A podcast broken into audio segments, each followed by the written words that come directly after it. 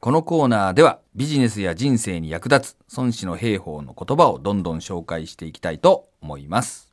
あの毎回この番組で孫子の兵法、はい孫子の言葉をですね私結構着々と身につけていってるなっていうふうに思うんですね。素晴らしい。はい、皆さんのお話とか聞いてても、うんあれこれ孫子言ってたみたいなふうに思うことが多くなってきたんですけれどもねただなんかやっぱり疑問がね、うんうん。次から次へと湧いてくるというか、はい。前回あの前々回ですかねあの教えていただいたうん。「小敵の剣なるは大敵の虜なり」っていう言葉、はいは実力的に勝てない相手とは戦わずに撤退することも必要うん。という言葉で、うん。まあ、まさにそうだなっていうふうに思うんですけれども、うん。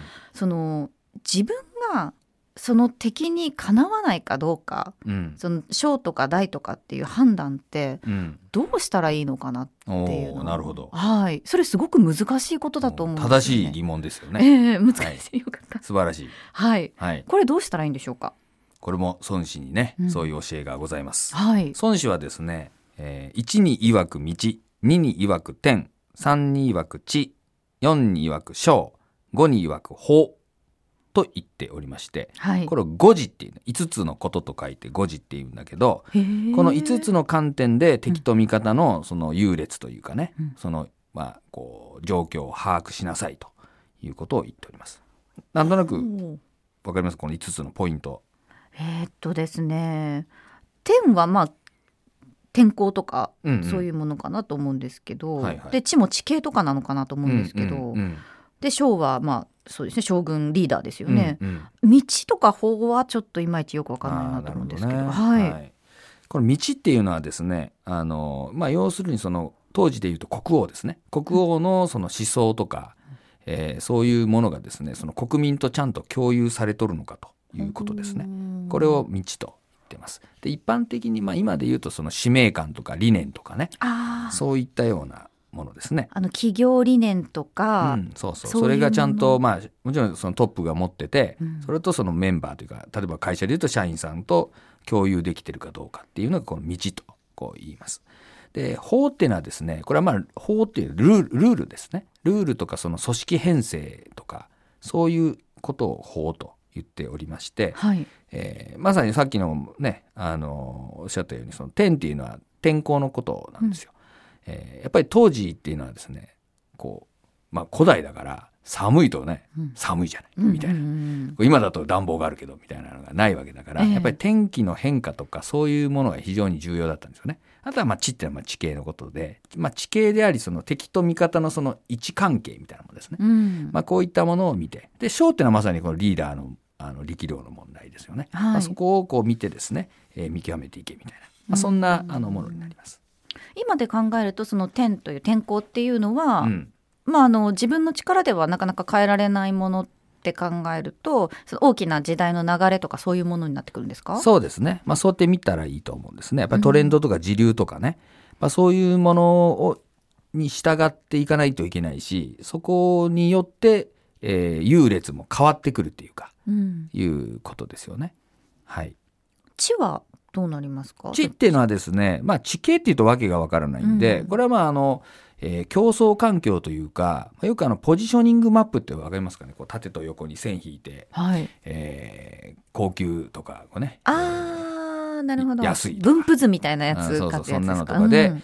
えー敵とのその位置関係みたいなもんですね、えー例えば大企業向けに高いのとかもあれば中小企業向けに安いのもあるとかあるじゃないですかそういうもののポジショニングみたいに考えたらいいと思うんだけど要するにライバルとの関係性とか、うん。競合環境とかね、まあ、そういうものだと思ってもらったらいいと思いますね。うん。これ5つが大事っていうことですけど、うん。1に曰くとか2に曰くとかって書いてあるってことは順番は特になく、5つどれもまあこれはおしなべて順番というわけではない気がするけどね、うんえーまあまあより大きなところから行ってるとは思いますけどもね。ええ。はい。じゃあこの5つを常に意識して行動していくと、うん、まあ、自分自身で判断できるような、まあ、判断基準できてくるっていうことなんまあ、ですかね。その判断するのはこの場合で言うと小っていうことになりますよね。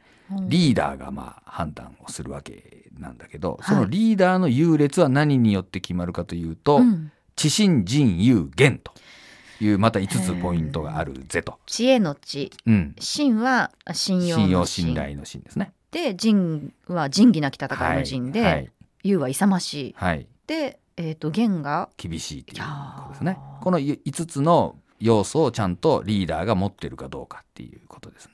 へえなかなかこれ全部兼の備えてる人ってうん。なかなかですけど、うん。まあ、このこれを持ってる素質でどちらのリーダーが優劣かっていうことを見ていくってことですか、そうですね。はい。やっぱりそのなんていうんですかね。こうポイントとしてね、えー似たような話にですね論語だと、えー仁義礼智信とうん。いうのがねあのありますよね。はい、それだとこう礼ね。勇とか厳とかいうのがやっぱ勇ましさとか、うんうん。えー厳しさとかいうのがここには入ってきてはい、ですねあのちょっとこう論語とかとは違う感じやっぱ戦いなんでそうですね、はい。まあ、そういうこう、まあ、局面によるっていうかね、うんな気がしますけどね。なるほど、はい。